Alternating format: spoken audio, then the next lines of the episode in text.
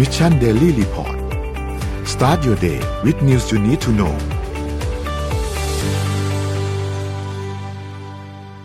สวัสดีครับยินดีต้อนรับเข้าสู่ Mission Daily Report ประจำวันที่ 5 พฤษภาคม 2565 นะครับ วันนี้คุณอยู่กับพวกเรา 3 คนตอน7โมงถึง8โมงเช้า สวัสดีพี่ปิ๊ก สวัสดีพี่แจ็คครับ สวัสดีครัสวับสดีท่านสวัสดีพี่ปิ๊กนะครับ ครับผมต้องบอกว่าอะไรนะ ฮ่าฮ่าใช่ไหมฮ่าฮ่าวันที่ห้าเดือนห้า ครับผมห้าห้าฮะก็ก่อนอื่นเลยก่อนเข้ารายการขอแสดงความดีใจกับแฟนของเรอัลมาดริดด้วยนะฮะ หลังจากที่ตบแมนซิตี้ตกรอบไปได้แล้วก็เข้าไปชิง เข้าไปชิงไปเขาเรียกว่าจะได้ย้ำย้ำแผลเดิมลิเวอร์พูลหรือเปล่า ครับ กับรอบชิงปีก่อนนะฮะวันนี้วันเกิดน้องดราฟด้วยนะครับผมอ่า birthdayดราฟ Happy birthday ครับ Draft ครับดราฟอ่า Happy birthday ทุกท่านส่งคำอวยพรกันเข้ามาได้นะครับผมๆ ครับก็เดี๋ยววันนี้เราไปอัปเดตเรื่องราวต่างๆกันนะครับ ว่ามีอะไรเกิดขึ้นบ้างในช่วง 24 ชั่วโมง จริงๆ ต้องบอกว่าช่วง 2 วันเลยเพราะเมื่อวานเราหยุดกันใช่ไหมครับ เราไปดูกันครับว่ามีอะไรเกิดขึ้นบ้างครับไปเริ่มต้นกันที่ตัวเลขก่อนเหมือนเคยครับครับ ตัวเลขล่าสุดนะครับ เราฉีดเอาเอามาสถานการณ์ผู้ป่วยเลยนะฮะได้ครับ ผู้ติดเชื้อรายใหม่เนี่ยอยู่ที่ 9,288 รายนะครับ ตัวเลขผู้เสียชีวิตก็ลดลงนะครับ ตอนนี้อยู่ที่ 82 รายนะครับ ซึ่งถือว่าลดลงกว่าก่อนหน้านี้พอสมควรเลย ก่อนหน้านี้เราอยู่ที่ตัวเลขประมาณ 120 ถึงเกือบ130 นะครับ แล้วก็รักษาหายเนี่ยอยู่ที่ประมาณ 1 9ื่นนะครับ ผู้ป่วยอาการหนักอยู่ที่ 16,038 ใส่เครื่องช่วยหายใจอยู่ที่ 776 นะครับ นนท์พยายามจะดูตัวเลข ATK ให้ แต่ว่าตอนนี้เว็บไซต์ของ สาธารณสุขเนี่ยมันจะเข้าไม่ได้นะครับ ที่เป็นตัวเลขการอัปเดตโควิด -19 รายวันนะครับเขาไม่มันไม่ขึ้นมานะฮะครับก็ไม่รู้ว่าเป็นอะไรเหมือนกันนะคก็รับมีคำอธิบายแล้วนะฮะเอ่อ die from covid กับ die with covid ต่างกันยังไงนะฮะเดี๋ยวอธิบายยังไงครับสั้นๆนิดนึงก็คือ ถ้าหากว่าสมมติเราป่วยใช่ไหมครับ แล้วเรามีอาการของโรคร่วมนะครับ ก็คืออย่างเช่นเบาหวานเอ่อความดันแบบเนี้ยถ้าเราเสียชีวิตจากอาการที่เป็นอาการที่มีมาจากเบาหวาน ความดันโรคหลอดเลือดสมอง หลอดเลือดหัวใจต่างๆเนี่ยอันนี้ก็จะถือว่า die with covid นะครับ ก็คือตายเพราะเอ่อตายเพราะว่าติดโควิด เอ้ยตายกับโควิดอะไรอย่างเงี้ยนะขอโทษขออภัยด้วยภาษาครับด้วยนะฮะกับ die from covid ก็คือถ้าเกิดว่าป่วยโควิด -19 แล้วมีอาการของโรคโควิด -19 อย่างเช่น อาการปอดบวมนะครับหรือว่าเชื้อโควิด -19 ลงปอดปอดอักเสบเนี่ยอย่างนี้ก็จะถือว่า die from covid นะครับอ่าอันนี้ก็คือตายจากโควิดเนาะอาการนะครับ ก็คือดูดูที่อาการเป็นหลักนะครับ ส่วนกระทรวงสาธารณสุขแจ้งว่า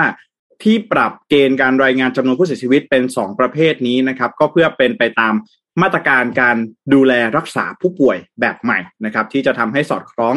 กับการเดินหน้าสู่การเป็นโรคประจำถิ่นมากขึ้นนะครับอะอันนี้ก็เป็นคำอธิบายจากทางกระทรวงสาธารณสุขนะครับ ที่มีออกมาเมื่อวันที่ 2 พฤษภาคมก็อาจจะทำให้เราเห็นเข้าใจจำนมากวนขึ้นผู้เสียชีวิตนะครับ จากเอ่ออะไรนะเพราะ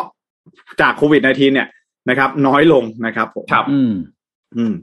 แต่ไม่ได้หมายความว่ามันน้อยลงจริงๆถูกไหมครับพี่แจ๊คอ่าก็เป็นเป็นการคือการน้อยแบ่งลงจากการปรับเปลี่ยนวิธีการรายงานฮะเออครับคือเขาอาจจะมองว่า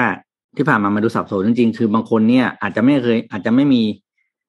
โรคประจำตัวอะไรมาก่อน แล้วก็เป็นโควิด แล้วก็เสียชีวิตมีการรายงานหรือว่าบางคนเนี่ย มีโรคประจำตัวแล้วมีโควิดพ่วงเข้าไปอะไรเงี้ยแล้วก็แยกสาเหตุการการเสียชีวิตจริงๆอะไรเงี้ยแต่จครัริงบๆก็ก็ก็ก็ก็ก็มีเหตุผลนะนี่ก็มีเหตุผลแต่ว่าจริงๆคือควรจะทำมาตั้งแต่แรก อืม เออใช่ไหมก็มันจะได้ชัดเจนแต่ไม่เป็นไรครับก็รอดูครับว่าอืมว่าว่าการแบ่งตัวเลขแบบนี้แล้วเนี่ย มันจะทำให้การคาดการณ์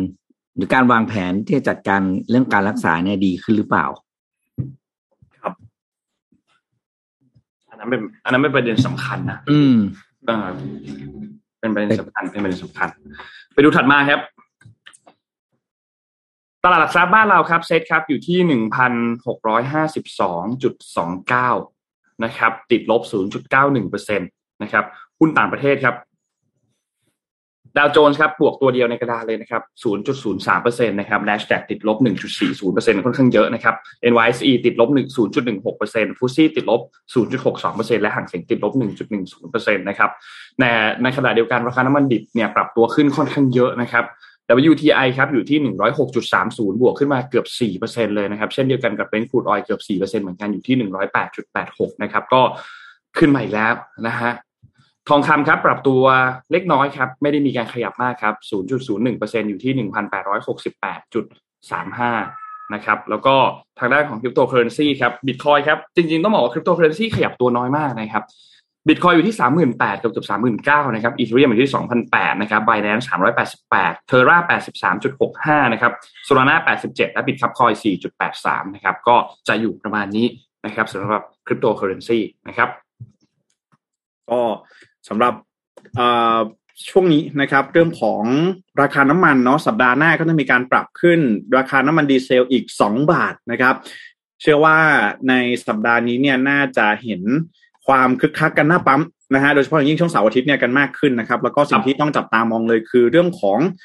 ราคานะครับ ราคาสินค้าเนาะอาจจะมีการปรับตัวเพิ่มสูงขึ้นอย่างแน่นอนนะครับ หลังจากที่ต้นทุนการผลิตเนี่ยจะมีการปรับตัวเพิ่มสูงขึ้นนะครับ อีกสิ่งหนึ่งที่เราต้องดูกันคือเรื่องของการปรับ นะครับอัตราดอกเบี้ยนโยบายของเฟดหรือว่าธนาคารกลางสหรัฐที่จะมีขึ้นในเดือนพฤษภาคมนี้นะครับ โดยมีการคาดการณ์เหมือนกันนะครับ ว่าจะมีการปรับเพิ่มขึ้นอีก 0.5%ในเดือนนี้นะครับ ก็จะทำให้กรอบนะครับหรือว่าดอกเบี้ยเนี่ยปรับไปอยู่ที่ 3.75 3.75%นะครับใน ตั้งแต่ปีนี้นะครับจนไปถึงช่วงต้นปี 2566 นะครับ อีกสิ่งหนึ่งเลยก็คือการปรับลดงบดุลนะครับ ตามแผนให้อยู่ที่ระดับ 9 จุดเก้าหมื่นห้าพันล้านเหรียญสหรัฐนะครับ ต่อเดือนนะของธนาคารอของธนาคารกลางสหรัฐนะครับ ซึ่งการปรับลดงบดุลเนี่ยก็จะทำให้ supply หรือว่าปริมาณเงินดอลลาร์นะครับในตลาดเนี่ยมันลดน้อยลงนะฮะพอเงินดอลลาร์มันลดน้อยลง ก็จะส่งผลทำให้ค่าเงินเนี่ยนะครับ ของประเทศต่างๆ เนี่ยอ่อนค่าลงนะครับ ตอนนี้ถ้าเราไปดูเนี่ย ประเทศที่เป็นประเทศ emerging market หรือว่าประเทศ developing country เนี่ยจะมีค่าเงินที่เริ่มอ่อนค่าลงนะครับ ไม่ต้องไปดูไกลเลยฮะดูประเทศไทยของเรานี่นะฮะก็หลังจากที่ช่วงปลายเดือนเมษายนที่ผ่านมานะครับ ค่าเงินบาทเนี่ยหลุดกรอบที่ 34 บาทไปแล้วเป็นที่เรียบร้อยนะครับก็นั้นจึงทำให้การความเสี่ยงนะครับที่อาจจะเกิดขึ้นตามมาก็คือว่าเงินบาทเนี่ยมีความเสี่ยงที่จะ อ่อนค่าลงต่อเนื่องนะครับ ไม่ว่าจะเป็นจากธนาคารกลางสหรัฐนะครับ แล้วก็ปัจจัยเรื่องของสงครามรัสเซีย แล้วก็ยูเครนที่จะทำให้ค่าเงินยูโรกับค่าเงินปอนด์สเตอร์ลิงเนี่ยอ่อนค่าลงตามไปด้วยนะครับ ก็ทำให้เงินบาทนะครับอาจจะแตะอยู่ที่ระดับ 34.75 สตางค์นะครับต่อ 1 ดอลลาร์สหรัฐนะครับ ซึ่งแน่นอนนะครับว่าจะส่งผลทำให้เงินบาทเนี่ยเนี่ยนะฮะอย่างที่ได้บอกไปนะครับ มีความเสี่ยงว่าจะอ่อนค่าลงนะครับ สิ่งที่จะตามมาเลยก็คือว่า เรื่องของอัตราเงินเฟ้อนะครับ ที่จะต้องมีการเข้ามากำกับดูแลของทางภาครัฐในช่วงนี้เนี่ยมันก็จะทำให้อาจจะมีความเสี่ยงได้นะครับ มันจะเป็นโดยเฉพาะอย่างยิ่งเรื่องของการนำเข้านะครับ สินค้า เนื่องจากว่าพอค่าเงินบาทอ่อนลงเนี่ยนะครับการนำเข้าสินค้าก็จะมีราคาที่แพงขึ้นตามไปด้วยพูดง่ายว่าใช้เงินแพงขึ้นนะครับในการนำเข้าสินค้าโดยเฉพาะอย่างยิ่ง ถ้าหากว่าประเทศไทยอย่างเราเนี่ยเป็นประเทศที่ มีความจำเป็นต้องพึ่งพาพลังงานเป็นหลักนะครับ เพราะฉะนั้นถ้าหากว่าเงินบาทอ่อนค่านะครับ แล้วทิศทางความเคลื่อนไหวหรือว่าแนวโน้มของราคาพลังงานโลกเนี่ยปรับตัวเพิ่มสูงขึ้นในเดือนพฤษภาคมเนี่ยก็จะยิ่งซ้ำเติมนะครับสถานการณ์เงินเฟ้อในประเทศที่มีอยู่ในตอนนี้นะครับ ตอนนี้เราก็ต้องคาดหวังว่าเรื่องของการท่องเที่ยวนะครับ ที่เราเพิ่งมีการเปิดประเทศไปแบบเต็มรูปแบบเมื่อวันที่หนึ่งพฤษภาคมที่ผ่านมาเนี่ยนะครับ จะช่วย ประคับประคองเศรษฐกิจของเราไปได้นะครับ แต่ว่าเรื่องของค่างเงินบาทที่อ่อนค่าเนี่ยก็อาจจะเป็นผลดีนะครับ กับภาคการส่งออกของเราก็เป็นไปได้นะครับ ในอนาคตนะ อันนี้ก็เป็นอีกหนึ่งทิศทางนะครับ ที่จะต้องดูหลังจากที่เฟดจะมีการปรับเพิ่มอัตราดอกเบี้ย นโยบายที่จะเกิดขึ้นในเดือนพฤษภาคมนี้นะครับสำหรับ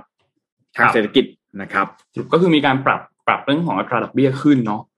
ตามตามนัดไหม ตามนัดตามนัดนะครับเลี้ยวไปที่เวียดนามนิดหนึ่งเรื่องโควิด ก็เมื่อวันที่สองพฤษภาที่ผ่านมานะครับ ก็เป็นวันแรกเลยตั้งแต่ในรอบโหหลายหลายปีอะหลายหลายวันหลายวัน เพราะว่าตั้งแต่วันที่ยี่สิบห้ากรกฎาคมปีที่แล้วนะครับ จนถึงเมื่อวานนี้เนี่ย เมื่อวันที่สามวันที่สองพฤษภาคมเป็นวันที่ผ่านมาเป็นวันแรกที่เวียดนามไม่มีคนเสียชีวิตจากโควิด -19 ก็ถือเป็นอ่าเขาเรียกว่าเป็นความสำเร็จนะที่โอ้โหเรียกว่าลงข่าวใหญ่โตเลยนะว่าวันที่สองพฤษภาไม่มีใครเสียชีวิตจากโควิดเลยนะครับแล้วก็เพราะว่าปัจจุบันนี้เนี่ยรวมถึงสถิติถึงล่าสุดเนี่ย มีจำนวนผู้เสียชีวิตแล้วสองพันกว่ารายก็ไม่ใช่โทษอ่ามีผู้เสียชีวิตที่ที่ที่ติดแล้วเนี่ยสิบจุดห้าล้านรายนะครับ แล้วก็เสียชีวิตรวมแล้วเนี่ยสี่หมื่นสามพันกับสี่สิบเจ็ดรายตั้งตั้งแต่มีโควิด -19 มา ก็ถือว่าเป็นก้าวสำคัญของเวียดนามที่เหมือนกับเป็นกำลังใจนะแบบว่าเออเขาก็เริ่มเริ่มควบคุมสถานการณ์ได้แล้วนะครับ ตอนนี้โควิดเหลืออยู่ที่แค่ที่สามเมืองใหญ่ๆเท่านั้นก็คือที่ฮานอยที่ฟูเถอแล้วก็แล้วก็เย็นไบนะครับ ซึ่งมีหลักร้อยทั้งนั้นเลยนะครับ เพราะฉะนั้นเนี่ยตอนนี้เวียดนามก็เดินหน้า ก็ใช้ชีวิตอยู่กับโควิดไปแล้วล่ะ คือไม่มีไม่มีการล็อกดาวน์หรือไม่มีแรงสิ้นนะครับ ก็เดินหน้าต่อไป ก็หวังว่าเราจะไม่มีจำนวนเราจะไม่มีตัวเลขผู้เสียชีวิต ในเร็วๆวันนี้เนาะครับ อืม หนักหน่วงจริงฮะ เรื่องเรื่องตัวเลขผู้เสียชีวิตอ๋อเมื่อกี้เราขอกลับไปเสริมเรื่องธนาคารกลางสหรัฐที่พี่แจ็คพูดถึงนิดนึงมันมีคำถามอันหนึ่งที่คนพูดถึงกันมากว่า มีข่าวแล้วกันข่าวลือว่าเฟดเนี่ยรอบนี้เขาขึ้น 0.5%ในเรื่องของอัตราดอกเบี้ยใช่ไหมครับ เพื่อมากัดจัดการในเรื่องของเงินเฟ้อ แล้วก็คนก็พูดอีกทีว่า เฮ้ย แล้ว 0.75%ในเดือนถัดมาจะมีหรือเปล่า มีคนมีคนพูดถึงว่าเป็น 0.5 เดือนนี้แล้ว ถัดมาอีก 0.75%โจโรมพาเวลก็ออกมาแถลงแล้วนะครับ ว่าไม่มีแผนนะครับ อืมข่าวนี้ยังยังไม่มีมูลยังไม่มีมูล ยังไม่มีแผนที่จะขึ้นอัตราดอกเบี้ยเป็นระดับ 0.75%ในอนาคตอันใกล้นะครับครับเมื่อวานนี้เนี่ยหลังจากที่พอประกาศข่าวขึ้นอัตราดอกเบี้ยมาปุ๊บตัวเลขเศรษฐกิจต่าง ๆ นะครับ ดาวโจนส์ต่างๆ เนี่ยก็พุ่งมาพันจุดเลยนะครับ เมื่อวานนี้นะ ก็ต้องบอกว่าคือการแถลงครั้งนี้เนี่ย ก็ไม่ได้มีเซอร์ไพรส์อะไร เป็นทุกสิ่งเป็นเป็นไปตามที่คาดการณ์แล้วทั้งหมดนะครับ โดยเฉพาะการตอบคำถามสำคัญอย่างเรื่องของการขึ้นอัตราดอกเบี้ยอีก 0.75%อันนี้เนี่ยก็น่าจะทำให้ตลาดเนี่ยเอ่อสบายใจขึ้นเยอะกับอืมตัวเลขอันนี้เนาะเพราะว่าเขาก็ก็เข้าใจได้ว่าตลาดเองก็มีการคาดการณ์ว่าเอ๊ะจะขึ้นหรือไม่ขึ้นนะยังเดาใจไม่ถูกนะครับครับ ถัดมานะฮะนนท์พามาดูอีกอันหนึ่งครับ คือยังเกี่ยวกับที่สหรัฐครับ ตอนนี้เนี่ยเราเจอปัญหาเรื่องของเงินเฟ้อกันทั่วโลกนะครับ ที่สหรัฐเองก็เจอปัญหานี้หนักมากเหมือนกันนะครับทำให้ทางด้านของสำนักงานผู้แทนการค้าของสหรัฐเนี่ยตอนนี้มีการพิจารณาเรื่องหนึ่งอยู่ครับ คือเรื่องของการต่ออายุการปรับแก้มาตรการภาษี ที่เรียกเก็บจากสินค้านำเข้าของจีนครับ ซึ่ง ในเดือนกรกฎาคมนี้เนี่ยไอตัวมาตรการตัวนี้เนี่ย มันจะหมดอายุแล้วนะครับคือแต่ว่าต้องบอกว่าพอมันถ้ามันหมดอายุขึ้นมาเนี่ยปัญหาเรื่องของเงินเฟ้อเนี่ยมันก็จะยิ่งส่งผลกระทบอย่างที่พี่แจ็คพูดถึงก่อนหน้านี้ด้วยเนี่ยนะครับ ทีนี้ไอ้กฎภาษีอันนี้เนี่ยไม่ได้มีในยุคโจไบเดนมีมาตั้งแต่ยุคของโดนัลด์ทรัมป์แล้วมีมานานแล้วนะครับ แล้วก็เอ่อ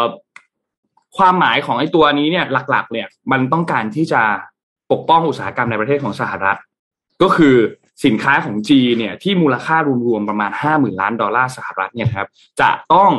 ถูกเก็บภาษีนำเข้าในอัตราอยู่ที่ยี่สิบห้าเปอร์เซ็นตนะครับโดยตอนนี้เนี่ยทางฝั่งของ USTR หรือว่าสำนักงานผู้แทนการค้าของสหรัฐเนี่ยเขาก็กำลังมี รับฟังความคิดเห็นจากตัวแทนของภาคอุตสาหกรรมต่าง ๆ นะครับ ว่าอะถ้าเราจะมีการเรียกเก็บภาษีนำเข้าของสินค้าจีน ขยายมาตรการอันนี้ดังกล่าวต่อไปเนี่ยมีผลดีอะไรบ้างมีผลเสียอะไรบ้างก็รับฟังความคิดเห็นเข้ามานะครับแล้วก็มีเสียงเรียกร้องให้ปรับลดอัตราภาษีลงจากปัจจุบันเพื่อดูแลเงินเฟ้อในประเทศนะครับ ทางฝั่งของรัฐมนตรีกระทรวงการคลังครับเจเน็ตเยเลนครับก็ออกมาบอกเช่นเดียวกันนะครับ บอกว่าการลดภาษีนำเข้าสินค้าจากจีนเนี่ยก็จะช่วยลดในเรื่องของปัญหาเงินเฟ้อที่ตอนนี้ โอ้โห พุ่งสุดปังมากนะครับสำหรับเงินเฟ้อที่สหรัฐนะครับ ก็พูดง่ายๆคือ ตอนนี้สิ่งที่สหรัฐต้องการจะทำคือ มีทางไหนบ้างนี้ที่จะลดเงินเฟ้อได้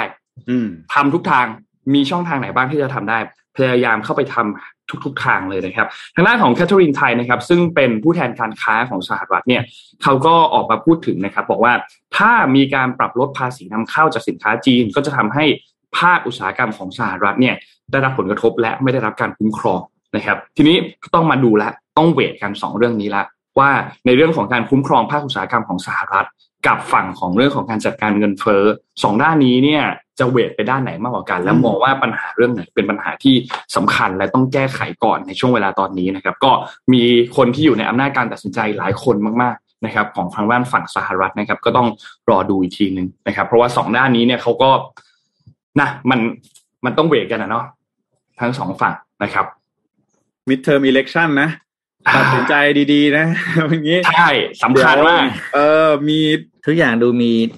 มีมีผลกระทบต่อคะแนนเสียงแล้วก็ครับผลการเลือกตั้งนะครับไม่เป็นอย่างนี้ทุกประเทศเปล่าวะเอ้บ้านเรานี่เลือกตั้งมีผลด้วยเหรอฮะมีถูกอ๋อมีใช่ไหมมีได้ไงเรื่องค่าลงค่าแรงอ๋อการขึ้นราการขึ้นราคาสินค้าครับ อ๋ออ่าพี่ทุกต่อท่านที่เรื่องเดินทางการนิดนึงซึ่งมันต่อเรื่องครับต่อเนื่องจากเรื่องเงินเฟ้อก็คือเรื่องของอัตราการออกจากงานของอืมคนอเมริกันครับอ่าการออกจากงานของคนอเมริกันเนี่ย ไม่ใช่การถูกเลิกออฟนะครับ แต่ว่าเขาเรียกสถิติเขาเรียกอ่า quit quit job record นะครับครับ อัตราการเนี้คือการลาออกโดยสมัครใจนะ ของคนอเมริกัน เมื่อเดือนมีนาคมที่ผ่านมาครับ ตัวเลขพุ่งขึ้นสูงสุดเป็นประวัติการคือ 4.5 ล้านคนโอ้โหที่ ลาออกจากงานโดยสมัครใจ ถามว่ามีเหตุผลมากับมีอะไรมา support ตรงนี้มีสองเรื่องครับ เรื่องแรกก็คือเกิดจากการที่บริษัทหรือนายจ้างเนี่ย เริ่มเรียกให้พนักงานกลับเข้าออฟฟิศครับพอกลับเข้าออฟฟิศอ่าไม่กลับครับลาออกเลยอืมเพราะว่าไม่ไม่ไม่ prefer ที่จะกลับเข้าไปทำงานที่ออฟฟิศอีกแล้วนะครับครับนี่คือนี่คือเรื่องของไลฟ์สไตล์แต่อีกเรื่องหนึ่งมันเป็นเรื่องที่เกี่ยวเกี่ยวข้องกับเรื่องเงินเฟ้อก็คือ ลาออกเพราะไปอ่าได้งานใหม่ที่ค่าจ้างดีกว่า อืม ก็คือทำงานที่ที่เนี่ยได้ร้อยบาทใช่ไหมอ่ามีที่ใหม่งานเหมือนกันให้ร้อยสิบย้าย ให้ร้อยี่สิบย้าย มันกลายว่ามันเกิดเกิดสภาวะที่เรียกว่า job job hopping อะ ครับเอ่อเกิดทำงานที่นี่แล้วก็ไปย้ายที่นี่หกเดือนแล้วก็ย้ายย้ายย้ายเพื่ออะไรครับ เพื่ออัพค่าแรงตัวเองให้สู้กับเงินเฟ้อไหว ครับโอเคมันส่งผลกระทบเยอะนะพอพอค่าของเงินเฟ้อขึ้นคือค่าของชีพขึ้นถูกไหมครับค่าของชีพขึ้นแปลว่ารายได้ที่เคยได้อยู่ ไม่พอก็ต้องเปลี่ยนงานใหม่อืมพอเปลี่ยนงานใหม่ปุ๊บแปลว่าอะไรแปลว่าต้นทุนการจ้างงานของพนักงานในตำแหน่งเดิมของนายจ้างจะสูงขึ้น พอต้นทุนการจ้างสูงขึ้นเขาก็ไปขึ้นราคาสินค้า มันก็เลยวนอยู่อย่างเงี้ย ซึ่งเป็นวังวนที่ต้องบอกว่าแก้ยากจริง ๆ นะครับแก้ยากจริงๆ มีกราฟอันหนึงจาก CNN ครับ CNN ทำกราฟมาให้ดูเป็นกราฟที่แสดงแสดงให้เห็นความต่างของสองตัวเลข ซึ่งแต่ว่าเป็นไปในแนวทางเดียวกัน เส้นสีม่วงเนี่ยก็คืออ่าเขาเรียกว่า job อ่าเขาเรียก job เขาเรียกนะ job vacancy job opening ก็คือตำแหน่งงานที่เปิดรับนะครับ ก็ตอนนี้ว่างอยู่ประมาณนะ ประมาณเกือบเกือบสิบล้านตำแหน่งงานโอ้ขณะที่ job quit เนี่ยอยู่ที่ประมาณสี่ล้านที่ผมบอกที่บอกตัวเลขเมื่อกี้ แปลว่าอะไรครับแปลว่าทุกคนที่เราออกจากงานมีงานทำทันทีอะอืมอืมคืองานมันไม่พอไงแล้วคือคือเรียกว่าคนไม่พองานที่จะทำนะครับ โดย sector ที่มีมีปัญหามากสุดเลยคือเซกเตอร์ manufacturing ซึ่งอันเนี้ยมันก็เป็นผลกระทบจากหลาย ๆ เรื่องเหมือนกันนะหนึ่งที่อ่าสองเรื่องที่บอกไปแล้ว อีกเรื่องหนึ่งคือเขามีทางเลือกใหม่ในการหารายได้ เราเคยอ่านเรื่องนี้ไปแล้วรอบหนึ่งแต่นั้น เราเอาตัวอย่างที่เวียดนามมาเล่าให้ฟัง ซึ่งอเมริกาเป็นเหมือนกันเลยครับ อยู่บ้านเล่นเกมได้เงินมากกว่า ครับ ครับขายของออนไลน์ตรงตัวดีครับเขาเรียกทำ dropship ใช่ไหมครับตามร้านในในอะไรอะ จะบอก Shopee บ้านเขาไม่มี Shopee แพลตฟอร์มอะไรก็ไม่รู้แหละ แล้วก็เมซอนทำอะไรชิปอย่างงี้ตึ้งๆไปอย่างเงี้ยเฮ้ยกลายเป็นว่าคนมีอาชีพอิสระมากขึ้น แล้วก็ครับมีรายได้ที่ดีกว่าเดิม นี่เป็นปัญหาใหญ่มากนะครับ เพราะว่า พอแรงงานการผลิตมันไม่ตอบโจทย์ มันมันมันไม่ฟิลไอ้แก p manufacturing อะ มันก็ส่งผลอีกก็คือ จะต้องมีการจ้างโอทีของคนทำงานประจำก็แปลว่าต้นทุนต่อการผลิตก็สูงขึ้นไปอีกด้านหนึ่งก็คือต้นทุนทางด้านการจ่ายโอทีและคุณภาพการผลิตของคนที่อ่าทำงานโอทีย่อมไม่ดีกว่าอยู่แล้วในระยะยาว ครับวันนี้มันพันในอีลุงตุงนังหมดแล้ว แล้วปัญหาเดียวกันเนี่ย พี่เชื่อว่าในประเทศไทยก็มี อืมแต่เราเองเราเองเรายังไม่ได้กลับสถิติว่าชัดเจนว่ามันมีผลกระทบ หรือมันมี cost impact เท่าไหร่อย่างเงี้ยครับ อะ เหนื่อยเหนื่อยโอ้โหปัญหาเศรษฐกิจรอบนี้อีลุงตุงนังที่สุดแล้วครับโอ้คือใช่ใช่อืมโอ้มันเป็นอะไรที่มันซับซ้อนซ่อนเงื่อนมากนะ ตอนนี้มีหลายปัจจัยที่เข้ามารุมเร้ามากๆนะครับสำหรับอืมเรื่องราวทางเศรษฐกิจนะฮะที่สหรัฐเองก็เรื่องของ เนี่ยแหละ คือถ้าเกิดคือพูดง่ายๆว่า อย่างที่พี่ปิ๊กบอกนะก็คือ job opening มันเยอะนะครับ แต่ว่าคนไม่มีคนไปเนี่ยทไม่มีคนไปทำอืมทำให้ค่าแรงค่าจ้างเนี่ย มันต้อง สูงขึ้นเพื่อที่จะดึงดูดให้คนเนี่ยมาทำงานมาทำอะไรแบบนี้นะพอะไรอะอระยะยาวค่าแรงมันสูงขึ้นนะครับ ต้นทุนการผลิตมันก็แพงขึ้น แล้วก็เงินเฟ้อก็ยิ่งก็เพิ่มเพิ่มไปอีก เพิ่มอีก พอเพิ่มอีกเฟดก็ยิ่งต้องเข้ามาควบคุมเข้าไปอีกนะฮะมันก็จะเป็นปัญหาที่เกิดขึ้นผลทางด้านทางผลกระทบอีกด้านหนึ่งที่เกิดขึ้นนะครับ ก็คือ พอคนไม่มาทำงานใช่ไหมผู้ประกอบการก็รู้สึกว่าโอเค ไม่เป็นไรเดี๋ยวเอาหุ่นยนต์มาทำแทน อืมคราวนี้นะพอหุ่นยนต์มาทำแทนปุ๊บเนี่ย คน จะถอยกลับไปทำไม่มีแล้วนะครับ คราวนี้คุณได้ได้ว่างงานกันถาวรอะจริงครับหรือได้แบบว่า เพราะว่าเขาไม่มีทางเลือกไงในการผลิตอะครับ คนไม่มาก็ต้องหาวิธีอื่นอย่างเงี้ยครับอะไปครับ ก็เดี๋ยวจะพาไปดูอีกเรื่องหนึ่งนะฮะเปลี่ยนบรรยากาศบ้างนะฮะจากเรื่องราวทางเศรษฐกิจนะครับ ไปดูเรื่องของอีกหนึ่งประเด็นนะครับที่มาเอ่อร้อนแรงมาก ๆ ในสหรัฐตอนนี้นะครับ แล้วก็เรื่องนี้ เชื่อว่าในบ้านเราเองก็น่าจะมีความเห็นเป็นสองฝ่ายด้วยเช่นเดียวกันนะครับ ลองคอมเมนต์เข้ามาพูดคุยกันได้นะครับ นั่นคือประเด็นของการทำแท้งถูกกฎหมายนั่นเองนะครับถามว่าทำไมเรื่องนี้เป็นประเด็นตอนนี้นะครับ ที่สหรัฐนะอันนี้เป็นประเด็นใหญ่โตมากเลยนะครับก็คือว่าเอ่อตอนนี้นะครับคือปรากฏว่าสำนักข่าว politico นะครับ ซึ่งเป็นสำนักข่าวการเมืองของสหรัฐเนี่ยไปได้เอกสารหลุดนะครับ จาก Supreme Court มานะครับ หรือว่าศาลสูงสุดของสหรัฐมานะครับ ว่าเอ่อ majority opinion นะครับ หรือว่าศาลผู้พิพากษาเสียงข้างมากเนี่ยนะครับ มีความคิดเห็นนะครับ ให้ overturn นะครับ หรือว่ากลับคำตัดสินในกรณีคำพิพากษาของ Raw v Wade นะครับ เมื่อปี 1973 นะครับคำตัดสินของ Raw v Wade เนี่ยพูดกันง่าย ๆ ว่าในกรณีนี้นะครับเป็นเป็นคำตัดสินเมื่อปี 1973 นะครับ ที่ในตอนนั้นเนี่ยนะครับคือ จำจำชื่อจำชื่อผู้หญิงที่สุภาพสตรีที่เป็นต้นเรื่องไม่ได้นะครับ แต่ว่าหลักๆก็คือว่าผู้หญิงนะครับ คนนี้เนี่ยเขาเป็นชาวเท็กซัสนะครับแล้วถ้าเกิดว่าใครที่คุ้นเคยกับสหรัฐดีเนี่ยจะรู้ว่าเท็กซัสเนี่ยเป็นรัฐสีแดงนะเขาเรียกเป็น red state นะครับเป็นรัฐที่มีความ conservative สูงมาก ๆ เลยนะครับ ในปีนั้นเนี่ยนะครับในช่วงนั้นเนี่ยการทำทำแท้งถูกกฎหมายหรือว่า legal abortion เนี่ยมันเป็นสิ่งที่ผิดกฎหมายในเท็กซัสนะครับ จึงทำให้ตอนนั้นเนี่ยนะครับรอวีเวตเนี่ยเขาได้ไปในกรณีนี้เนี่ยเขาได้ไปร้องกับศาลสูงสุดนะครับของสหรัฐให้มีการพิจารณานะครับว่าการที่รัฐเนี่ยนะครับกำหนดให้การนำแท้งเป็นสิ่งที่ผิดกฎหมายเนี่ยถือว่าเป็นสิ่งที่ละเมิดหรือว่าขัดกับรัฐธรรมนูญหรือไม่นะครับ ซึ่งคำวินิจฉัยนะครับของศาลสูงสุดของสหรัฐในปี 1973เนี่ยระบุว่า การที่รัฐไม่กำหนดให้การทำแท้งเป็นการกระทำที่ถูกกฎหมายเนี่ยถือว่าเป็นการละเมิด right to privacy นะครับหรือว่าสิทธิในการเข้าถึงความเป็นส่วนตัวนะครับ ที่จะอนุญาตให้สตรีที่ตั้งครรภ์เนี่ยสามารถตัดสินใจทำแท้งหรือไม่ก็ได้นะครับ ซึ่งนี่เองนะครับจึงทำให้หลังจากนั้นเนี่ยนะครับศาลสูงสุดของสหรัฐเนี่ยนะครับได้มีคำวินิจฉัยนะครับว่า รัฐนะครับ รัฐก็คือพวกมลรัฐต่างๆนะครับเท็กซัสนิวยอร์กเรื่องต่างเนี่ยทั้ง 50 รัฐของสหรัฐเนี่ยนะครับ ไม่สามารถที่จะเขาเรียกว่าอะไร ไม่สามารถที่จะทำให้การทำแท้งถูกกฎหมายผิดกฎหมายได้โดยสมบูรณ์แบบพูดง่ายๆว่าการทำแท้งเนี่ยนะครับ ไม่สามารถที่จะผิดกฎหมายได้หนึ่งร้อยเปอร์เซ็นต์นะครับ อธิบายไงก็คือ การทำแท้งเนี่ยนะครับ สามารถที่จะมีเอ่อต้องต้อง ต้องมีการทำแท้งที่ถูกกฎหมายนะครับ แต่ที่เหลือเนี่ยจะขึ้นอยู่กับเงื่อนไขของแต่ละรัฐว่าจะกำหนดอย่างไรนะครับ โดยตอนนั้นเนี่ยศาลสูงสุดของสหรัฐเนี่ยมีการกำหนดให้แบ่งนะครับ การตั้งครรภ์นะครับ ตามกฎหมายเนี่ยออกเป็นสาม trimester ด้วยกัน หรือว่าเป็นสามเทอมนะครับ ในเทอมที่หนึ่งนะครับ เทอมแรกเลยนะครับ ในช่วงต้นของการตั้งครรภ์เนี่ย ไม่อนุญาตให้รัฐเนี่ยห้ามการทำแท้งเลยโดยเด็ดขาดนะครับ ใครที่สตรีคนไหนที่ตั้งครรภ์ในระยะที่หนึ่งเนี่ยนะครับ รัฐห้ามห้ามเลยนะฮะห้ามให้มีการทำแท้งโดยเด็ดขาดนะครับ ในเทอมที่สองนะครับคือในระยะต่อมาเนี่ยอนุญาตให้ทำได้นะครับ แต่ว่าเอ่ออนุญาตให้ทำแท้งได้โดยมีเงื่อนไขนะครับ อย่างเช่น จะต้องเอ่อมีเงื่อนไขทางสุขภาพอะไรต่างๆนะครับ ก็จะต้องมีการเอ่อมี condition นี้เข้ามานะครับ ส่วนใน term term ที่สามเนี่ย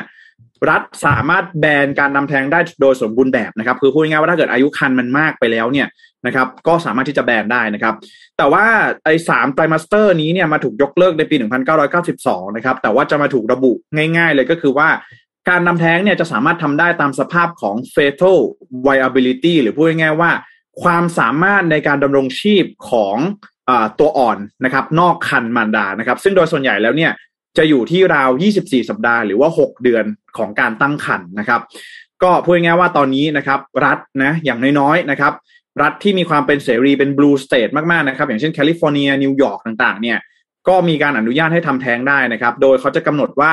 ทำแท้งได้นะครับ จะต้องเป็นการทำแท้งที่ถูกกฎหมายเนี่ยจะต้องอยู่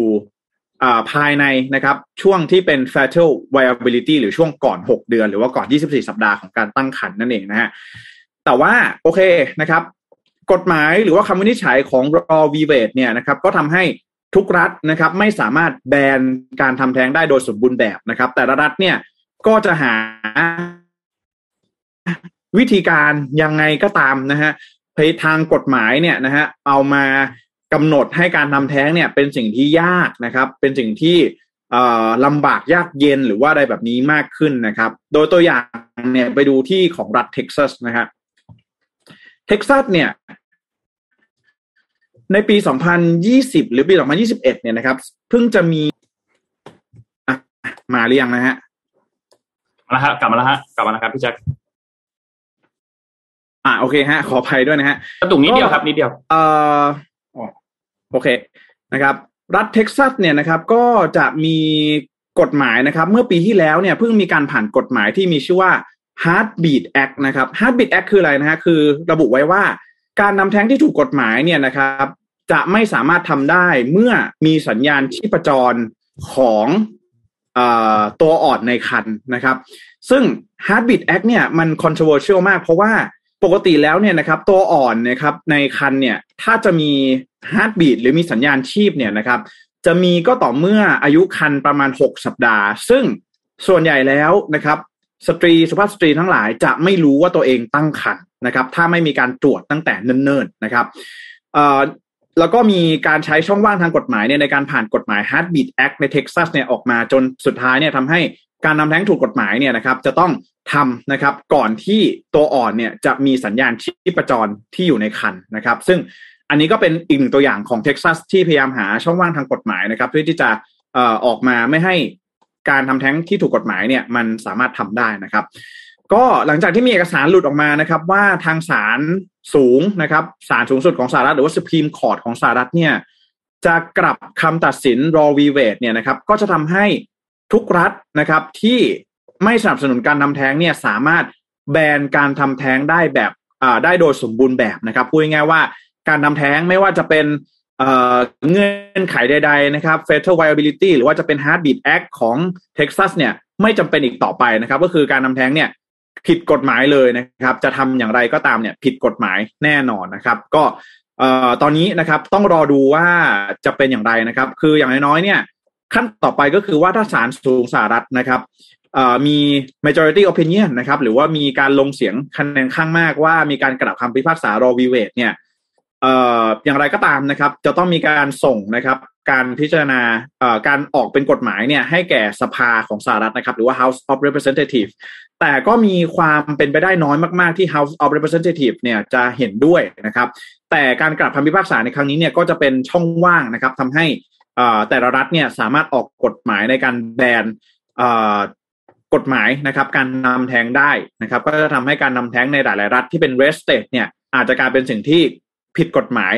completely หรือว่า entirely หรือว่าโดยสมบูรณ์แบบนั่นเองนะครับ ก็ Amazon City Group หรือว่า Match Group หรือว่าบริษัทเอกชนหลาย ๆ บริษัทเนี่ยก็มีการเริ่มที่จะออกแพ็กเกจนะครับ ให้สนับสนุนนะครับ employee ที่ต้องการที่จะทำแท้งเนี่ยนะครับ มีการออกเงินสนับสนุนให้เดินทางไปทำไปทำได้นะครับ ก็คือพูดง่ายๆว่ากฎหมายนี้ถ้าเกิดว่าแต่ละรัฐเนี่ยที่เป็น red state เนี่ยนะครับแบนการทำแท้งโดยสมบูรณ์แบบเนี่ยมันจะส่งผลต่อ สตรีตั้งครรภ์ที่ยากจนนะครับ เพราะว่าจะไม่สามารถที่จะเดินทางออกนอกรัฐตนเองเนี่ยไปทำแท้งได้นะครับ เพราะว่ามันต้องใช้เงินค่อนข้างเยอะอะไรแบบนี้นะครับให้ access เนี่ยมันมันยากขึ้นนะครับ แบบนี้ก็ตอนนี้เป็นประเด็นที่ร้อนแรงมากในสหรัฐนะครับ แล้วก็เชื่อว่าในบ้านเราเองเนี่ยก็อาจจะมีความเห็นที่แตกเป็นสองฝ่ายเช่นเดียวกันนะ เพราะว่าเรื่องนี้เป็นเรื่องที่ค่อนข้างละเอียดอ่อนมากๆนะครับ แล้วก็เชื่อว่าเป็นประเด็นที่ต้องต้องถกเถียงกันอย่างกันกันอีกเยอะนะฮะว่าจะ จะเป็นอย่างไรกันได้บ้างนะครับ ในประเด็นนี้นะครับนะมาฝากกันที่สหรัฐนะครับ ครับอ้พูดถึงเรื่องเรื่องเวลาถ้าช่วงช่วงนี้มันเริ่มเปิดไปเที่ยวได้แล้วเนาะแล้วก็หลาย ๆ ที่อ่อย่างเกาหลีรู้สึกว่าจะไปได้แล้วนะครับ ทุกท่านที่ถ้าเดินทางไปต่างประเทศเนี่ยขากลับอย่าลืมลงทะเบียน Thailand Pass Thailand Pass นะครับ ถ้าไม่ลงทะเบียน Thailand Pass เนี่ยเข้าประเทศไม่ได้นะครับ เข้าประเทศไม่ได้ในที่นี้คือ ท่านก็ต้อง พักเพิ่มอีกวันหนึ่งอะไรอย่างเงี้ยก่อนที่จะเดินทางเข้าประเทศเนี่ยนะครับ เพราะฉะนั้นถ้ารู้ตัวว่าอ่าไปเที่ยวแล้วจะกลับเนี่ยก็ลงทะเบียน Thailand Pass ไว้ตั้งแต่เนิ่นๆเลย เพราะว่ามันต้องรอการยืนยันประมาณวันหนึ่งอะต้องใช้เวลาประมาณวันหนึ่งนะครับ ก็ฝากไว้นะครับ เดี๋ยวท่านไหนเดินทางแล้วลืมลงทะเบียนแล้วจะเศร้านะครับ เพราะว่าจะดีเลย์วันกลับของท่านไปอีกหนึ่งวันนะฮะอืม อนนี้เขาเริ่มเปิดให้ไปได้หลายประเทศแล้วใช่ไหมใช่ใช่ครับ เริ่มมีหลายประเทศแล้วครับ ที่ที่เดินทางไปได้นะครับ ก่อนหน้านี้นี่อัดอั้นกันมาน่าจะเยอะนะครับ เพื่อนเพื่อนนนนี่แลกเงินญี่ปุ่นเก็บกันไว้เพียบเลยนะฮะทำไมเตรียมยี่รอสิบไปเจ็ดใช่ไหมเตรียมรอไปเที่ยวกันนะครับอืมอ่าครับต่อเรื่องจากเรื่องของครับอ่าเรื่องการปัญหาเรื่อง abortion เนาะอันนี้มาดูฝั่งไม่ abortion บ้างนะ ก็ฝั่งการเกิดนะครับ ก็ที่ญี่ปุ่นครับเมื่อวาน Japan Today มีสรุปประเด็นหนึ่งออกมาน่าสนใจมากเลยก็คือเรื่องของนโยบายการอ่าปรับวิธีการทำงานนะครับเอ้ยนี่มันคนละเรื่องเดี๋ยวมันไม่ค่อยเกี่ยวกันมันที่มันต้องพูดเรื่องพูดผิดเรื่อง จะพูดเรื่องครับไอ้นี่ครับ father paternity leave เอออืมอ่า paternity patern เอ่อบางทีเขาเรียก paternity leave นะครับ ก็คือการอนุอนุญาตให้คุณพ่อเนี่ย ลางานลาคลอดได้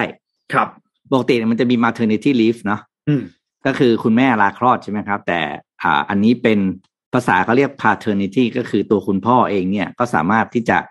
ลาคลอดได้เช่นกันนะครับครับโดยตอนนี้เนี่ยมันเป็นเทรนด์อันหนึ่งของโลกเลยนะที่ที่ที่ที่แบบที่สำคัญมากนะครับ ก็หลาย ๆ ประเทศเริ่มให้ความสำคัญกับเรื่องนี้ก็คือเพื่อให้อ่าทั้งคุณพ่อคุณแม่เนี่ยได้หยุดไปดูแลลูกน้อยนะครับ ตอนครับที่ ช่วงที่เพิ่งเพิ่งคลอดออกมานะครับ มีสถิติที่น่าสนใจครับจากซิเปียนะครับซิเปียเนี่ยเป็นองค์กรที่เขาเก็บสถิติเรื่องนี้โดยเฉพาะที่สหรัฐอเมริกา อันนี้มาเล่าฟังเป็นภาพรวมนะครับ ก็คือ ปัจจุบันนี้เนี่ยอ่า average การอนุมัติให้ลาเป็นเป็น paternity อันนี้พูดเฉพาะคุณพ่อลาคลอดเลยนะครับ ที่เป็นเพศ leave นะ ก็คือลาแล้วได้ค่าจ้างของคุณพ่อเนี่ย โดยเฉลี่ยกลุ่มประเทศใน OECD เนี่ยอยู่ที่ประมาณแปด สัปดาห์ ก็คือประมาณสองเดือนครับนะครับอันนี้คุณพ่อนะ ไม่นับคุณแม่คุณแม่ได้อยู่แล้วนะครับ อันนี้เป็นคุณพ่อนะ ของที่อเมริกาตอนเนี้ยกำลังเป็นอิชชูใหญ่มากครับ เพราะว่าเพศ paternity leave ที่อเมริกาคือศูนย์วีคนะครับ คือมคุณพ่อไม่ลามีได้สิทเลยธิ์ได้เลย คือลาได้แต่ไม่ได้ค่าจ้าง คือแล้วก็ให้อนุญาตอนุญาตให้ลาเนี่ยแค่เจ็ดวัน ลาได้นะ ไม่ต้องมาทำงานเจ็ดวัน แต่เจ็ดวันนั้นไม่ได้ค่าจ้างด้วย คือให้ไปดูอะไรอย่างเงี้ยที่กำลังเป็นประเด็นสำคัญที่เชื่อว่าอีกไม่นานเนี่ยจะต้องถูกหยิบยกขึ้นมาดิสคัสกันในในสหรัฐอเมริกา ส่วนประเทศที่มีเพศ paternity leave สูงสุดนะครับ คือญี่ปุ่นก็คือสามสิบวีคก็ประมาณห้าเดือนเนาะห้าเดือนครับนะครับ แล้วก็ลงมาก็เป็นเกาหลีใต้สเปนอะไรไล่ๆลงมานะครับ ที่สูงสุดในโลกคือสวีเดนนะครับ ก็ปีหนึ่งปีปีกหนึ่งว่าๆด้วย ปีกว่าๆด้วยเพราะสี่ร้อยแปดสิบวัน ที่สวีเดนนะครับ แล้วก็ครับเอ่อก็เขาที่ให้ลานะนะครับ แล้วก็สถิติต่อมาที่น่าสนใจก็อย่างในส่วนของอ่าเรื่องของวันอะไรต่างๆ เนี่ย อันนี้จะค่อนข้างสะท้อนไปในทิศทางเดียวกันครับ แต่สิ่งที่น่าสนใจมากในสหรัฐอเมริกาที่กำลังเป็นที่ถกเถียงกันก็คือเรื่องของความมั่นใจของตัวตัว parental ตัวคุณพ่อเองนะครับ ก็คือเขาบอกว่าหลายคนเนี่ยอ่ามีแค่อย่างคุณพ่อเนี่ยมีแค่สิบสามเปอร์เซ็นต์เองนะที่ที่รู้สึกว่า อยากอ่าเลือกแล้วเนี่ย มีผลกระทบกับเขาเขาบอกเลยเลือกถ้าเขาเลือก paternity leave เนี่ยเขามีผลกระทบกับความมั่นคงของด้านอาชีพแน่ ๆนะครับ ซึ่งอันนี้ก็ถือเป็นตัวเลขที่สูงนะแล้วก็สิ่งที่สำคัญอีกอันนึงคือบริษัทที่เป็นบริษัทเทคอะครับเทคใหญ่ๆเนี่ยตอนนี้เริ่มให้ความสำคัญมากขึ้นแล้วนะครับ มี Google เนี่ยที่เป็นบริษัทที่ให้ paternity leave สูงสุดก็คือ 18 สัปดาห์ นะ Amazon เนี่ยให้แค่6สัปดาห์เท่านั้น ซึ่งอันนี้กำลังถูกกดดันอย่างมาก Amazon เนี่ยกำลังโดนแบบ pressure มากว่าเฮ้ยคุณให้น้อยมากนะ6สัปดาห์เองคือเดือนครึ่งเอง หานี่ Google ซึ่งเป็นบริษัทเทคแล้วก็เป็นเป็น Big Four เหมือนกันเนี่ยเขาให้ตั้ง18วีคนะครับ สิ่งที่เหตุเป็นเหตุผลสำคัญที่คุณพ่อไม่กล้าลางานนาน บอกก็แน่นอนคือข้อหนึ่งเลยก็เรื่อง job security คือกลัวแล้วลาแล้วลาพอเลแล้วยหลุดตำแหน่งเออลาแล้วหลุดไปเลยนะก็เลยไม่กล้าที่จะลานะครับ อันเนี้ยเป็นปัญหาที่โอ้แบบ ต้องบอกว่า เออเรื่องใหญ่ก็แหมพูดยากนะพูดยากจริงๆเพราะว่าอื้อหือจะบอกไงดีนายจ้างก็รู้สึกว่า ลาไปยาวแล้วก็ต้องแบกใช่ภาระงานให้กับเพื่อนคนอื่นทำใช่ไหมครับ อะไรอย่างเงี้ยถึงแต่โดยสุดท้ายเนี่ยเอาถ้าหาความจริงของของพี่เนี่ย อืม พี่มองถ้าในโครงสร้างระยะยาวยาวแบบยาวมากๆนะแบบเป็นสิบปีเนี่ย ผลกระทบแบบเป็นสิบปีที่เกิดขึ้นที่จะเห็นผลเนี่ยนะโอ้โหก็ต้องให้ลาให้ลาได้ยาวๆสวีเดนทางทางนอร์ดิกอะคือคุณภาพเด็กที่โตขึ้นมามันดีกว่าใช่ไหมอืมพอดีกว่าเนี่ยก็สังคมก็น่าจะดีกว่า แต่ว่าจะมีใครอดทนผลระยะยาวนั้นได้ไหมครับครับเพราะมันยาวจริงกว่ามันจะเห็นว่าเด็กคนหนึงจะโตขึ้นมาแล้ว แล้วให้เราเห็นว่า การที่เขาได้รับการเลี้ยงดูอย่างใกล้ชิดจากทั้งพ่อและแม่ตั้งแต่วัยเด็กเนี่ย มันส่งผลดีกับเขายังไงเนี่ยก็ต้องมีสิบปีบวกเนาะสิบสิบห้าปีบวกอะ่ะ ซึ่งไม่รู้รัฐบาลไหนจะรอได้ไงเพราะระหว่างสิบถึงสิบห้าปีนั้นเนี่ย การทำงานของผู้ประกอบการต้องเปลี่ยน ต้นทุนการผลิตต้องเปลี่ยนโครงสร้างสังคมเปลี่ยนครับรัฐบาลรับได้ไหม อืม โอ้อันนี้เรื่องใหญ่เรื่องใหญ่เรื่องใหญ่เรื่องใหญ่แล้วของแล้วไทยมีนะไม่ใช่ไม่มี เดี๋ยวจะครัหาบว่าโอ้เอาแต่ของต่างประเทศมาอ่านล่าสุดเนี่ยของไทยมีข่าวลงในบางกอกโพสต์นะครับ เรื่องของของ maternity leave เนี่ยว่ารัฐบาลกำลังจะเพิ่มเขาเรียกขยายผลประโยชน์ จากการเขาเรียกว่าเพศ maternity ปัจจุบันเนี่ยคืออยู่ที่สามเดือน ครับนะครับ จะขยายให้เป็นหกเดือนนะอืมอ่า ซึ่งก็เป็นเรื่องที่ดีนะครับ ก็คือดีดีสำหรับคุณแม่ แต่ในายจ้างก็อาจจะแบบ อืม อะไรอย่างเงี้ยนะ แต่มันก็เป็นเรื่องที่ต้องทำครับเพราะมันเป็นสวัสดิการของของของประชาชน อืมครับนะครับ แล้วก็กำลังจะคุยกันในเรื่องของการเงินเพิ่มเงินสนับสนุนช่วยเหลือการคลอดด้วย เพราะปัจจุบันนี้โอ้โหให้น้อยนิดกระจิตริ้วมากเลยคือซื้อแพมเพิร์สสามห่อก็หมดแล้วอะอะไรเงี้ยของไทยนี่คุณพ่อก็ลาลาได้ไหมครับ ไม่ได้ใช่ไหมลาได้ครับ คุณพ่อลาได้ แต่ว่าเป็นลาได้ได้แค่สิบห้าวัน อ๋อสิบห้าวันสิบห้าเพิ่งพรูฟนะ แต่ยังไม่ผมบังคับใช้นะเพิ่งประกาศ มันเขาเรียกว่าไงนะเพิ่งอนุมัติแต่ยังไม่ประกาศใช้ครับนะครับ อืม ซึ่งเรื่องเนี้ย ดูเป็นปัญหาเรื่องหนึ่งเรากำลังพูดถึงปัญหาเรื่องนี้อยู่ แต่ว่ามันส่งผลกระทบในอนาคตเยอะมากนะครับ ถ้าลองคิดอืมภาพนะฮะแค่เรื่องลาอันนี้เนี่ยอืมถ้าคุณมีโอกาสได้ดูแล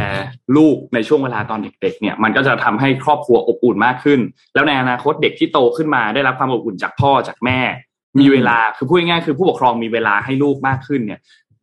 ลูกของท่านก็จะโตขึ้นมามีคุณภาพมากขึ้น เพราะว่าพ่อกับแม่มีเวลาที่จะให้เวลาเขาเรียนรู้ต่างๆ นู่นนี่ต่างๆ ไม่ไม่แล้วในอนาคต ถ้าหากว่าปัญหาเหล่านี้เนี่ย มันยังมีปัญหาอื่น ๆ ที่มันชิ่งมาหาปัญหาเหล่านี้ด้วย เช่น ปัญหาเรื่องผังเมือง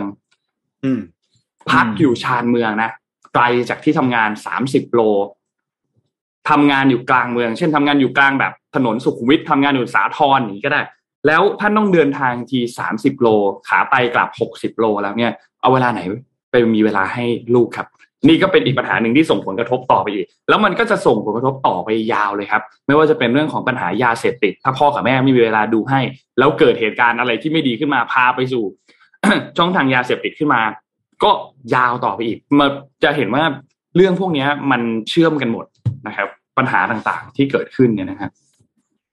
เชื่อมเชื่อมเยอะมากจริง ๆ มากกว่าที่เราคิด เพราะว่าบางทีเราไม่ได้อยู่ในสถานะหรือสถานการณ์ตรงนั้น เรานึกไม่ออกเลยนะว่ามันจะเกิดอะไรกับเราบ้างครับอืมถูกครับ ถูกครับเห็นด้วยครับพามาดูต่อเรื่องของยูเครนรัสเซียกันบ้างครับ ไม่ได้อัปเดตเรื่องนี้กันมาสักพักหนึ่งนะครับ ตอนนี้เป็นอย่างไรบ้างแล้วนะครับ อัปเดตที่เราเคยพูดถึงมาล่าสุดเนี่ยก็คือฐานที่มั่นที่บริเวณเมืองมาริอุโปลที่เป็นโรงงานเหล็กจำได้ไหมครับ ซึ่งซึ่งก็ต้องบอกว่าเป็นฐานที่มั่นสุดท้าย ที่ฝั่งของทหารยูเครนเนี่ยปักหลักอยู่ที่พื้นที่ตรงนั้นนะครับ ตอนนี้เนี่ยมีรายงานออกมาเมื่อวันที่ 3 พฤษภาคมที่ผ่านมานะครับ บอกว่าชาวยูเครนที่อยู่ในโรงงานเหล็กอาซอฟสตาลนะครับซึ่งตรงนี้เป็นฐานที่มั่นสุดท้ายของกลุ่มกองกำลังยูเครนในเมืองมาริอุโปเนี่ยนะครับ ก็อพยพ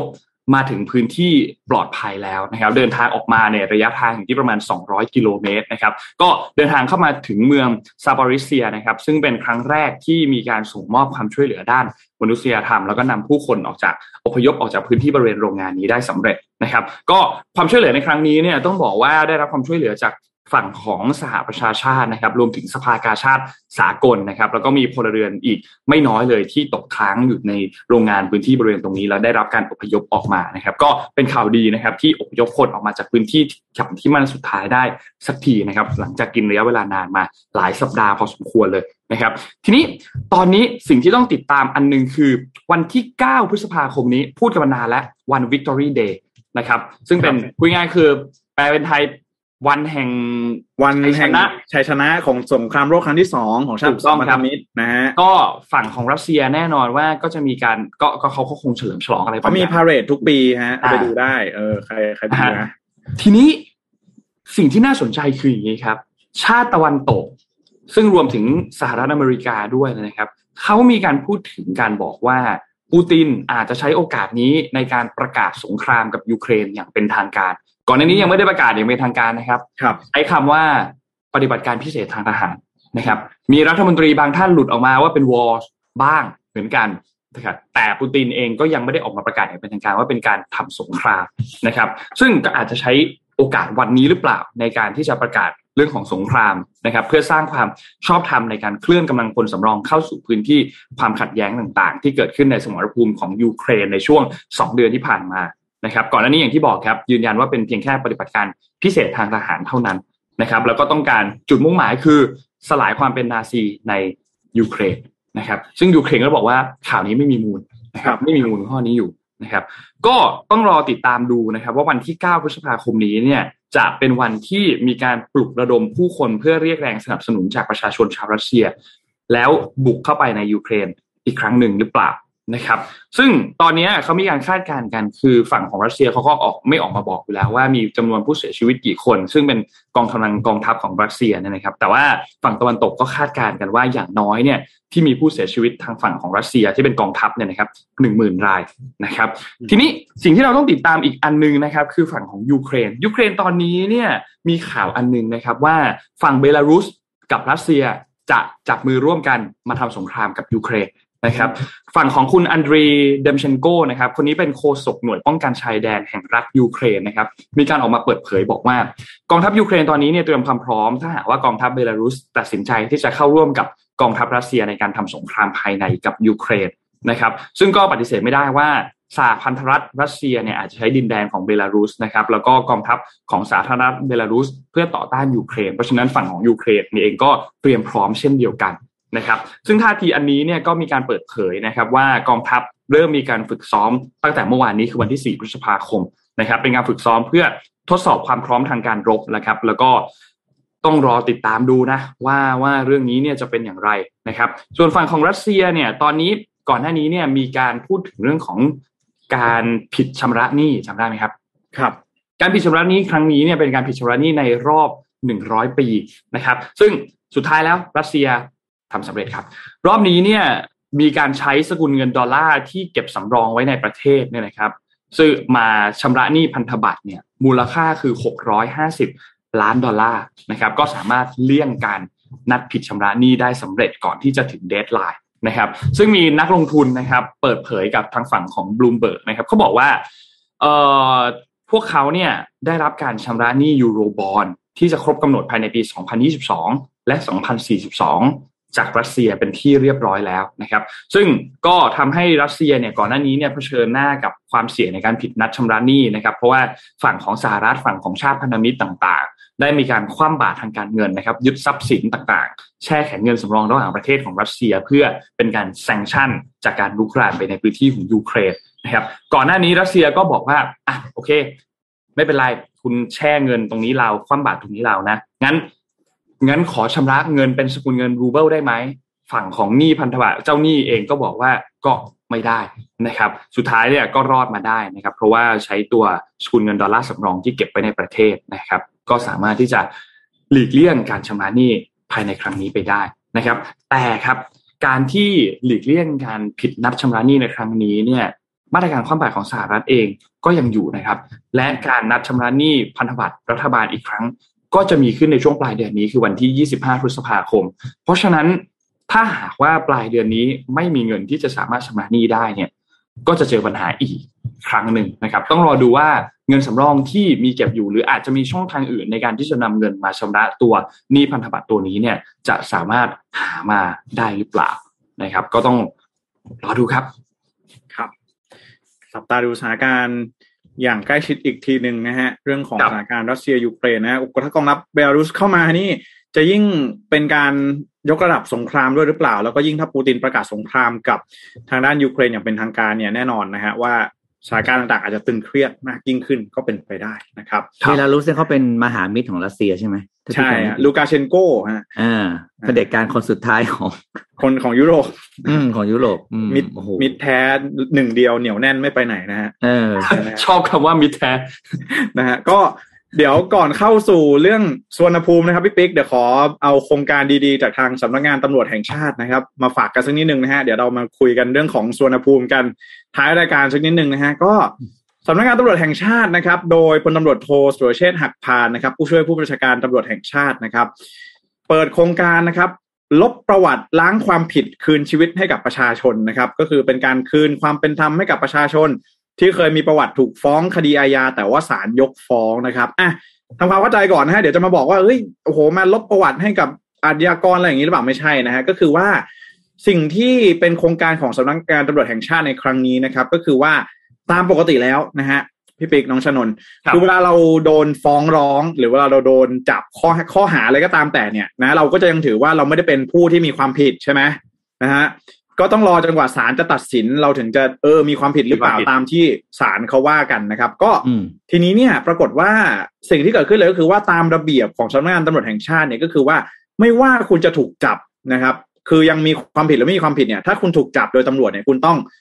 เอ่อพิมพ์ลายนิ้วมือนะครับ แล้วก็ต้องลงบันทึกอ่าประวัติเข้าสู่ทะเบียนประวัติอาชญากรนะครับ ซึ่งแน่นอนว่าสิ่งที่เกิดขึ้นเลยก็คือว่า ระบบไม่ซิงอีกแล้วฮะ ไม่ซิงอีกแล้วก็คือสมมติว่าอายการไม่สั่งฟ้อง คือมันอันนี้มันเป็นข้อมูลของอายการและเข้าใจไหมก็คือเป็นทางหน้าของอายการนะครับ หรือถ้าเกิดว่าไปเรื่องไปถึงศาลนะอายการสั่งฟ้อง แต่ว่าศาลยกฟ้องนะครับ มันก็ไม่ซิงกับข้อมูลของศาลอีกนะครับ ก็ทำให้หมายความว่าเวลาที่คุณนะครับชนนโดนจับอย่างนี้ นะครับคุณชานนก็จะยังมีทะเบียนอยู่ในประวัติอาชญากร แล้วถ้าเกิดคุณชานนไปสมัครงานที่อื่น แล้วเขาให้ไปตรวจสอบประวัติเนี่ย มันก็จะยังขึ้นอยู่ว่าเคยโดนจับในข้อหาอะไรแล้วเราก็จะต้องมา โอ้ไม่ครับ คดีมันยกฟ้องเออมานั่งอธิบายอธิบายเออ อะไรแบบนี้นะครับ มันก็เลยกลายเป็นโครงการนี้ขึ้นมานะครับ ของทางด้านบิ๊กโจ๊กนะครับพลตำรวจโทโซเชียลหักพานว่าเป็นโครงการลบประวัติล้างความผิดคืนชีวิตให้กับประชาชนคืนชีวิตเลยนะนะฮะนะฮะก็ โครงการนี้นะครับก็ไม่ได้มีทางตำรวจอย่างเดียวนะครับ มีทางด้านของผู้ช่วยศาสตราจารย์ปริญญาเทวานฤมิตรกุลด้วยนะครับ อาจารย์ประจำคณะนิติศาสตร์มหาวิทยาลัยธรรมศาสตร์ด้วยนะครับ ก็นี่แหละก็ได้ท่านท่านก็ได้มีการออกมาชี้แจงนะครับว่าเออก่อนหน้านี้เนี่ยมันกลายเป็นหน้าที่นะครับของประชาชนของจำเลยเนาะว่าจะต้องมามายื่นเรื่องนะครับ ขอคัดแยกประวัติออกจากทะเบียนประวัติอาชญากรนะครับ ก็ตอนนี้ ทางด้านสำนักงานตำรวจแห่งชาติเนี่ยอยู่ในระหว่างการปรับแก้ระเบียบนะครับ ให้มีการนำประวัติผู้ที่ศาลยังไม่มีคำพิพากษา เข้าสู่ทะเบียนผู้ต้องหานะครับ ส่วนผู้ที่ศาลมีคำพิพากษาแล้ว ก็จะเข้าสู่ทะเบียนประวัติอาชญากรนะครับ ซึ่งยืนยันว่าไม่ใช่การล้างความผิดนะ แต่เป็นการให้ความเป็นธรรมกับผู้ต้องหาผู้ต้องคดีนะครับ ที่อายการไม่สั่งฟ้องหรือว่าศาลยกฟ้องนั่นเองนะครับ ก็นี่เป็นโครงการนะครับ คืนชีวิตให้กับประชาชนของสำนักงงานตำรวจแห่งชาตินะครับแหม นะฮะ ก็โอ้ดีเลยนะครับ จะได้เอาหน่อยไหมเอาหน่อยไหมใช้คำว่าคืนชีวิตเนี่ยนะอันนี้จริงเลยเอาเนี้ยพี่เพิ่งพิมพ์ไปในคอมเมนต์ใช้คำว่าคืนชีวิตจริงๆไม่ถูกนะครับ เพราะเขาเองก็ยังไม่ได้ถูกตัดสินว่าผิดจริงๆแล้วเนี่ยความความความใช้คำว่าจุดบอดของตรงนี้ที่เป็นแต่แรกก็คือเราไปเราไปใช้คำว่าเขาเป็นผู้ต้องหาหรือผู้ผู้ทำผู้กระทำความผิดตั้งแต่แรกแล้วไงใช่เพราะจริงเนี่ยเขาพี่ไม่บอกเขา คนคนนั้นทำถูกหรือทำผิดเลยนะเพียงแต่ว่าขั้นตอนแรกก็คือตอนที่เขาถูก แจ้งแจ้งความแจ้งจับอะไรนั้นน่ะเรายังไม่ควรไปใส่สเตตัสว่าเขาเป็นผู้ต้องหาหรือผู้มีความผิดไงใช่ตอนนี้เมื่อยังไม่ได้ตัดสินว่าผิด เพราะฉะนั้นเนี่ย จะไปบอกว่า เฮ้ยคุณผิดก่อนเลยแล้วเดี๋ยวไปดีเฟนต์ตัวเองในขั้นศาลเอาว่าคุณไม่ผิดอย่างเงี้ย เฮ้ย มันมันบอกได้ไง คือคุณจะใช้คำว่าอะไรนะ เราไม่สามารถบอกใครได้ว่าเขาผิดจนกว่าจะถูกตัดสินว่าผิด อืม แต่เนี้ยคือวิธีการระบบปัจจุบันมันเป็นอย่างนี้คือผิดก่อนแล้วค่อยไปแก้ว่าฉันไม่ผิด อ่าใช่ถูกไหมครับเพราะฉะนั้นเนี่ยก็กว่าคุณจะแก้ขั้นตอนกระบวนการนำสืบอะไรเอาเอาจริง ๆ อะ นานมาก แล้วเพราะฉะนั้นเนี่ยโอ้โห status นั้น ติดตัวนี่ลำบากมากเลยนะครับ สมัครงานเดี๋ยวนี้หลาย ๆ ที่เขาเช็คนะใช่ อ่าเขาสมัครเขาเช็คประวัติใช่ไหมครับ เช็คประวัติเข้าไปเช็คกับโรงพักในพื้นที่อะไรเงี้ยค่าเช็คก็ ก็หลายตังค์อะไรอย่างเงี้ยโอ้ยอีลุงตุงนางมากกู้เงินก็ยาก อืมคืออย่าเรียกว่ายากเลยกู้ไม่ได้ดีกว่ากู้ไม่ได้เอออย่าเรียกว่ายากเลยกู้เงินในระบบไม่ได้ดีกว่าอะไรอย่างเงี้ยครับโอ้โหรู้สึกว่าแม่แล้วแต่วิธีการใช้คำเนี่ยนะมันบอกเลยว่าเขาเขาเขาคิดแบบไหน ทะเบียนแล้วบอกการใช้คำตั้งชื่อโครงการเนี่ยบอกเลยว่า mindset ของคนที่คิดเนี่ยเป็นแบบไหน ลบประวัติล้างความผิดคืนชีวิตให้ประชาชไม่นใช่คืนชีวิตครับ คุณแค่ทำสิ่งที่คุณทำผิดมาตลอดให้มันถูก โอ้โหถูกต้องเห็นด้วยครับถูกต้องอันนี้เห็นด้วยอือะมคือ อันนี้เราพูดทุกคนนะ ถ้าถึงวันที่เขาผิดก็คือผิดครัก็บเราก็ไม่ว่ากันไง แต่ว่าอืมมันคือการจัดระเบียบข้อมูลให้ถูกต้องมากกว่าอืมนั่นเรียกว่าคืนคืนคือเรียกว่าปรับเปลี่ยนวิธีการทำงานให้มันถูกต้องตามตามสิ่งที่มันควรจะเป็นน่ะ พี่ว่าน่าจะเป็นอย่างนั้นมากกว่านะใช่ คือตอนแรกอะดูดูข่าวแล้วก็ เอ๊ะเฮ้ยเขาจะมีการลบประวัติคนที่เคยติดคุกหรือเปล่าอะไรอย่างนี้นะเพราะว่าอืมชื่อโครงการมันคืออืมคืนชีวิตหรือว่าอะไรอย่างนี้นะฮะแต่ว่า พอมาอ่านเนื้อข่าวไปอ้าวอ๋อ ปรากฏว่าข้อมูลยังไม่มีการซิงก์กัน ยังไม่มีการเชื่อมโยงกันระหว่างอายการระหว่างศาลแล้วก็ตำรวจนะฮะครับแล้วก็ชื่อทะเบียนเนี่ยทะเบียนประวัติอาชญากรเลยนะอืมเราไม่เช็คเรียกว่าไม่ไงเช็คนะเราจะผิดจะไม่ผิดเราก็ต้องไปดีเฟนต์ตัวเองในขั้นศาลเสร็จใช่ไหมครับ พอจบอ่าแล้วเราไม่ผิดเราก็ต้องมาดีเฟนต์ตัวเองก็บอกเฮ้ยฮัลโหลเราต้องเราไม่ผิดนะช่วยลบเราออกจากชื่อ ใช่ ชื่อชื่อครับชื่อชื่ออะไรเนี่ย ชื่อของของฉันที่อยู่ในประวัติของของระบบด้วยได้ไหมอะไรอย่างเงี้ย ครับ อืม ซึ่งนั่นเป็นสิ่งที่ควรจะต้องทำอยู่แล้วหน้าที่ประชาชนเฮ้ยนี่คือหน้าที่ประชาชนเหรอวะคือใส่ไปในเด็กเอ๋ยเด็กดีได้ไหมนนท์ครับผมเด็กต้องมีหน้าที่ดีเฟนต์ตัวเอง อืมแม่ในนะใจนั่นแหละครับ นั่นแหละครับอะอย่างน้อยอย่างอย่างอย่างน้อยก็เป็นจุดเริ่มต้นครับพี่ปิ๊กอืมก็ทุกอย่างมันจะได้ถูกต้องสักทีใช่ไหมฮะ แต่อืมอันนี้ก็ที่ที่น่าจับตามองอย่างหนึ่งก็คือว่าอันเนี้ยเป็นโครงการของสตชสำนักงานตำรวจแห่งชาตินะครับอืมจริงๆแล้วถ้าเกิดว่าจะให้มันซิงก์กันจริง ๆ เนี่ย มันจะต้องไปร่วมกับทางอายการแล้วก็ทางศาลด้วยหรือเปล่านะฮะอืมอืมสุดท้ายแล้วเนี่ยมันถึงจะมันถึงจะจริงๆว่าถ้าเกิดเป็นอย่างเงี้ย มันก็คือเป็นการสั่งการของตำรวจอย่างเดียวว่าอะไปดูซิสอนอไหน ท้องที่ไหนยังมีประวัติอยู่ให้คัดแยกประวัติหน่อยนะครับ แต่สุดท้ายเนี่ยมันก็จะกลับมาเป็นเหมือนเดิมหรือเปล่าอะอันนี้ตั้งข้อสังเกตนะครับ ครับอืม พูดง่ายๆคือพี่แจ็คกำลังจะบอกว่าให้ทั้งสี่หน่วยงานนี้แอดไลน์คุยกันใช่นั่นเองนะครับนะครับ ตั้งลายกลุ่มกันสักนิดนึงนะฮะแล้วก็จะทำอะไรกันนิดหนึ่งนะนิฮะดหนึ่งนิดหนึ่งนะครับอะพามาดูเรื่องถัดมาครับ มีเรื่องเกี่ยวกับการเลือกตั้งครับอืมนอกจากเราจะเลือกตั้งผู้ว่ากันในเดือนในปลายเดือนนี้แล้วเนี่ยนะครับ วันที่ 22 เนี่ยนะครับ สิ่งที่จะเกิดขึ้นเร็วกว่านั้น คือการเลือกตั้งประธานาธิบดีของฟิลิปปินส์ครับครับ การเลือกตั้งประธานาธิประธานาธิบดีฟิลิปปินส์เนี่ยจะเกิดขึ้นในอีก 4 วันนี้แล้วนะครับ วันนี้วันที่ 5 เขาเลือกกันวันที่ 9 พฤษภาคมที่จะถึงนี้นะครับ ก็เป็นการเลือกตั้งทั้งฝั่งของวุฒิสภา สภาผู้แทนราษฎร เลือกตั้งท้องถิ่น รวมๆกันแล้วเนี่ยเลือกตั้ง 18,000ตำแหน่งนะครับ แต่ว่าแน่นอนล่ะสปอตไลท์ถูกฉายไปที่ตำแหน่งประธานาธิบดี แล้วก็รองประธานาธิบดีนะครับ ซึ่งในฟิลิปปินส์เนี่ยการเลือกตั้งของเขาเนี่ยเขาแยกกันนะครับพี่แจ็คพี่ปิ๊ก ประธานาธิบดีก็อันหนึ่งอืมรองประธานาธิบดีก็อันหนึ่งเพราะฉะนั้นประธานาธิบดีมาจากพรรค A รองประธานาธิบดีมาจากพรรค B แบบนี้ได้นะ เป็นแบบนี้ได้นะครับ เพราะว่าเขาสามารถที่จะเลือกแบบนี้ได้ จะมาจากพรรคการเมือง หรือจะมาจากฝั่งของผู้สมัครอิสระก็สามารถทำได้เช่นเดียวกัน แล้วค่อยมาจับมือหาเสียงสร้างเป็นทีมเดียวกันก็ได้นะครับ ผู้สมัครมาจากพรรค A เหมือนกันสมัครในประธานาธิบดีจากรองประธานาธิบดีหาเสียงร่วมกัน สามารถทำได้ นะครับบางครั้งก็มาจากคนละขั้วการเมืองกันเหมือนกันนะครับ ซึ่งก็ต้องบอกว่าก็เคยเกิดขึ้นมาแล้วเหมือนกันนะครับรอบนี้เนี่ยมีการลงมาสมัครที่เป็นตัวเก่งนะครับ มีฝั่งของประธานาธิบดีมี 10 คน รองประธานาธิบดีมี 9 คนนะครับ พอจับคู่ออกมาแล้วเนี่ยก็จะมีคู่ที่ค่อนข้างน่าสนใจนะครับ ก็ มี4ตัวเก่งเนี่ยนะครับคะแนนความนิยมเนี่ยมีทีม BBM Sara UniTeam นะครับก็เป็นการจับคู่กันระหว่างผู้สมาชิกนะครับ คุณเฟอร์ดินานบองบองนะครับ เป็นลูกชายของเฟอร์ดินานมาโกสนะครับ เป็นอดีตผู้นำเผด็จการทรราชคอร์รัปชันระหว่างปี 1965 ถึงปี 1986 นะครับ ก็ลงตำแหน่งภายใต้พรรค Federal Party of Philippines นะครับ หรือว่า PFP นะครับ มีการจับคู่กับซาร่าดูเตเต้จำคุ้นๆดูเตเต้ได้ ใช่ไหมครับ ก็เป็นลูกสาวของโรดิโกดูเตเต้ประธานาธิบดีคนปัจจุบันนั่นเองนะครับ คนนี้เนี่ยก็จะลงตำแหน่งเป็นรองประธานาธิบดีนะครับ ซึ่งปัจจุบันเนี่ย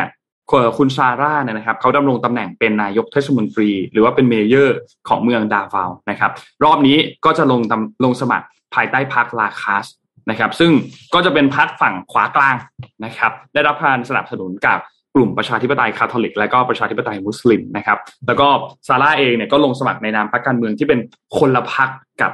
พ่อนะครับพ่อเนี่ยสังกัดพรรค PDP ลาบัตนะครับฝั่งอุดมการจะมาฝั่งของสังคมนิยมประชาธิปไตยนะครับ ก็คนละอันกันนะครับ ซึ่งต้องบอกว่าทีมนี้เนี่ยพอมีการสำรวจคะแนนนะครับเขาสำรวจคะแนนกันจนถึงช่วงปลายเดือนที่แล้ว ปลายเดือนเมษายนเนี่ยก็มีคะแนนนำอยู่ที่ประมาณ 52 ถึงประมาณ 64เปอร์เซ็นอันนี้มาจากข้อมูลหลาย ๆ โพล นะครับ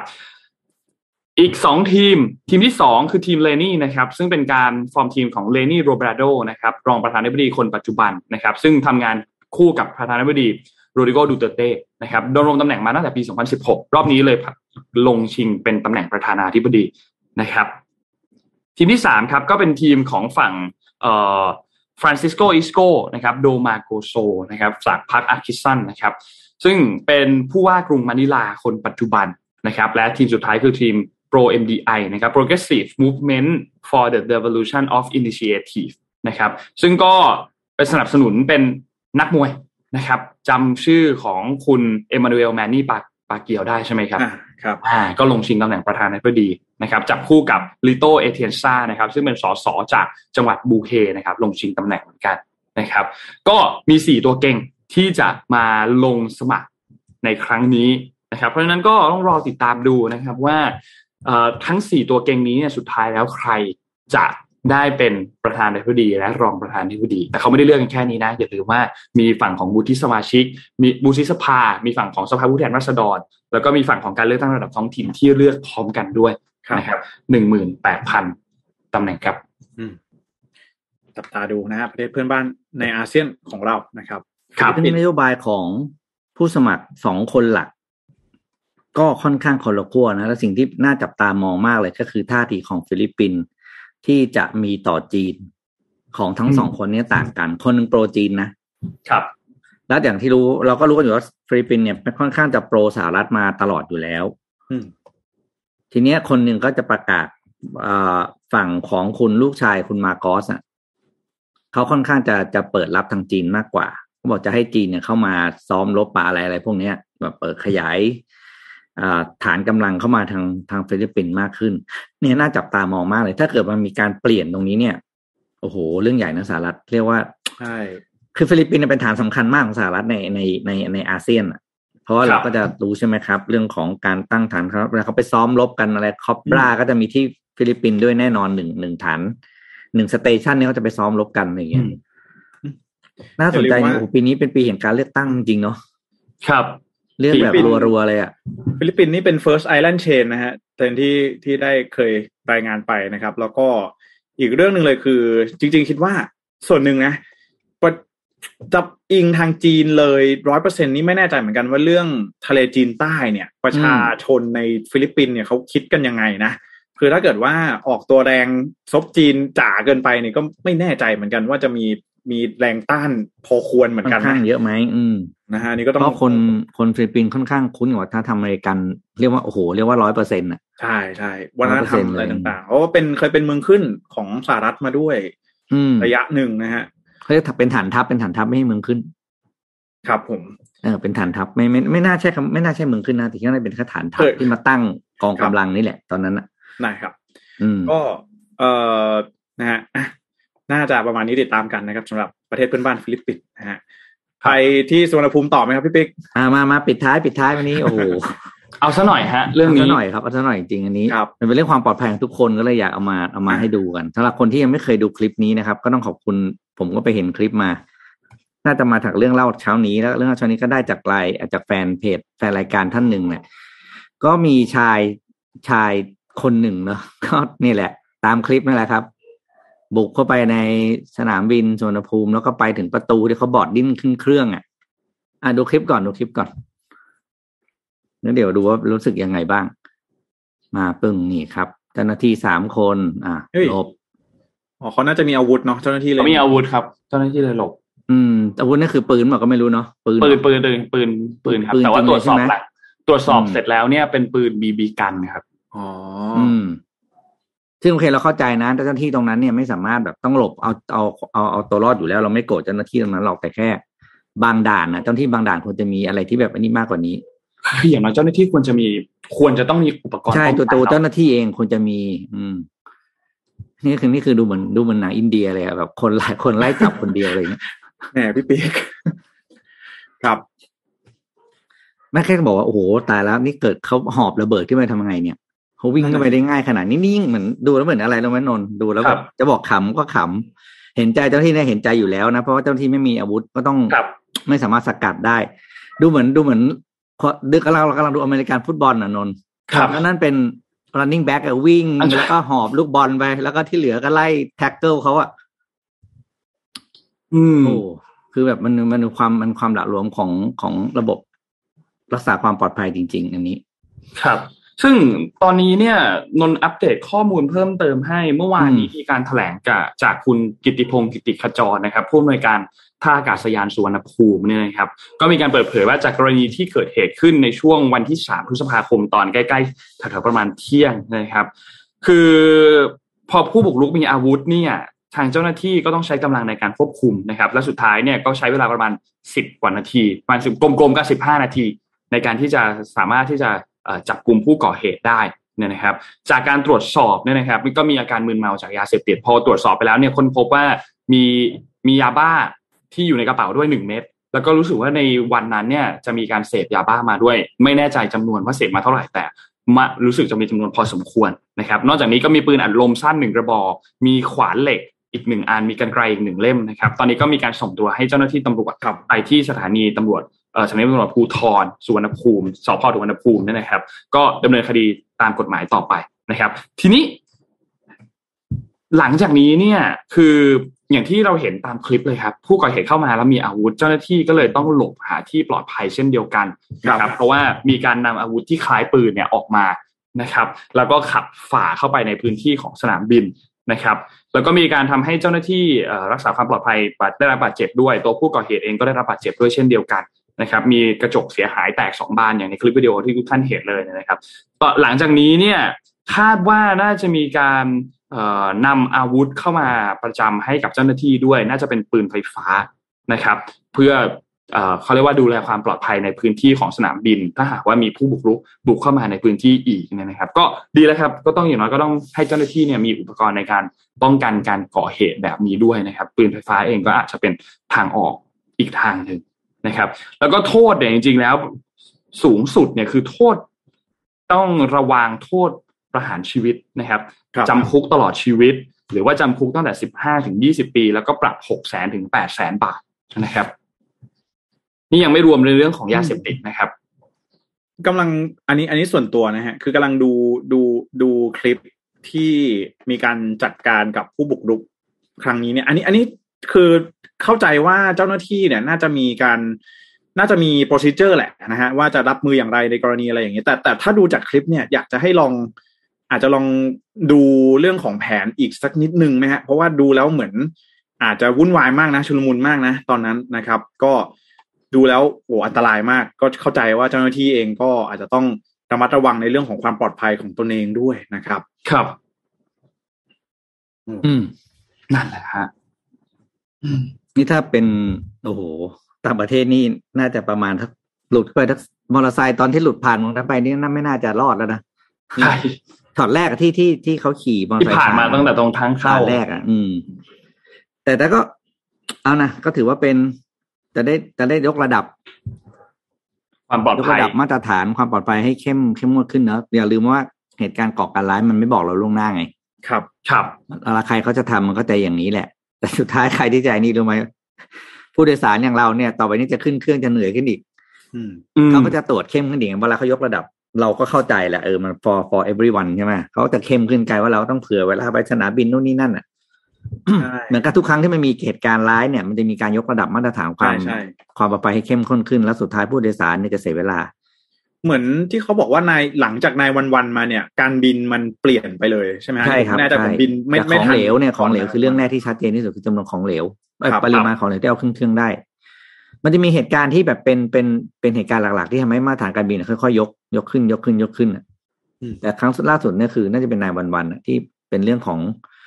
อ่าของเหลวขึ้นเครื่องไม่ได้ได้ไม่เกินเท่าไหร่ร้อยมลอะไรตามตามกฎที่เราใช้อยู่ปัจจุบันนี่แหละครับ ครับ อืมอืมอ่านั่นแหละครับ แหมเดี๋ยวหลุดเข้าไปนี่แบบโอ้โหพลิ้วมากเลยนะ ใช่คือเข้าไปแบบเร็วมากเลยอะอันเนี้ย แล้วเขาวิ่งเร็วด้วยนะ คุณคุณคุณในคลิปนั่นน่ะใช่คือตอนแรกเขาขี่มอเตอร์ไซค์เข้ามาใช่ไหมแล้วหลังจากนั้น หลังจากนั้นก็วิ่งต่อแล้ววิ่งเร็วจริงครับ อืมอืมอะจบครบถ้วนวันนี้ครบถ้วนครับ พี่แจ็คเราปิดท้ายตัวเลขห้าห้าปิดท้ายตัวเลขผู้ติดเชื้อกันหน่อยครับ พี่แจ็ค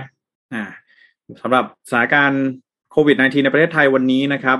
เรามีผู้ติดเชื้อรายใหม่นะครับ 9,790 รายด้วยกันนะฮะ แต่ว่าที่จะมาสังเกตการกันดูนะครับ ก็คือจำนวนผู้เสียชีวิตนะครับ ตอนนี้เนี่ยอยู่เพียงแค่ 54 รายด้วยกันนะครับ ก็ขอแสดงความเสียใจกับผู้เสียชีวิตทุกท่านด้วยนะครับ ก็ลดลงมาต่ำมากนะฮะ ก็ไม่แน่ใจเหมือนกันอย่างที่เราได้เล่าไปนะ เรื่องของ die from covid กับ die with covid 19นะครับ ATK นะครับ อยู่ที่ประมาณ 8,728 อ่านะครับ ประมาณ 8,800นะครับ ก็ค่อยๆไต่ระดับลงมาเรื่อยๆนะครับมีเหมือนมีเมื่อวานนี้วันที่สี่เนี่ย น่าจะมี ATK สูงเป็นระดับหมื่นนะฮะแต่ว่าวันนี้เองก็อยู่ที่ประมาณ8,700กว่ารายด้วยกันนะ ก็อันนี้ถ้าถ้าพูดกันตามอะไรตามสังเกตตามด้วยสายตานะฮะก็พอดีคุณแม่เนาะพอเป็นแพทย์ใช่ไหมก็บอกมาเหมือนกันว่าเออจริง ช่วงนี้ก็คนไข้ก็ดูจะน้อยลงเหมือนกันนะครับสำหรับเรื่องของโควิด -19 นะฮะก็อันนี้สังเกตด้วยสายตานะ ก็มีความมีการคาดการณ์ได้ด้วยหลายอย่างเหมือนกันว่าเอ๊ะผู้คนเดี๋ยวนี้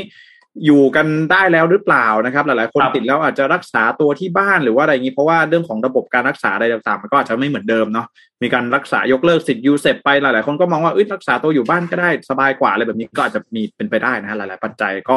อันนี้ที่สังเกตด้วยสายตานะครับ แต่ก็เราต้อง จับตาดูกันต่อไปนะครับ ไม่ให้ตัวเลขมันเพิ่มสูงขึ้นไปมากกว่านี้โดยเฉพาะอย่างยิ่งตัวเลขผู้เสียชีวิตนะครับ ครับอะวันนี้ครบถ้วนครับ ขอบคุณ SCB นะครับ ผู้สนับสนุนแสนใจดีของเรานะครับ ขอบคุณ SCB มาก ๆ ที่ให้การสนับสนุนพวกเรา MDR มาโดยตลอดนะครับ และขอบคุณดีน่าโทนิวน้ำเต้าหู้ออร์แกนิกหอมอร่อยดีกับสุขภาพ ให้คุณออร์แกนิกได้ทุกวันนะครับ วันนี้ เราสามคนลาไปก่อนครับ ขอบคุณท่านผู้ฟังทุกท่านมาก ๆ ที่ติดตามทุก ๆ ช่องทางเลย ไม่ว่าจะดูสดหรือดูย้อนหลังนะครับ แล้วพบกันใหม่อีกครั้งหนึ่งในวันพรุ่งนี้วันศุกร์ครับ สวัสดีครับ สวัสดีครับ Mission Daily Report start your day with news you need to know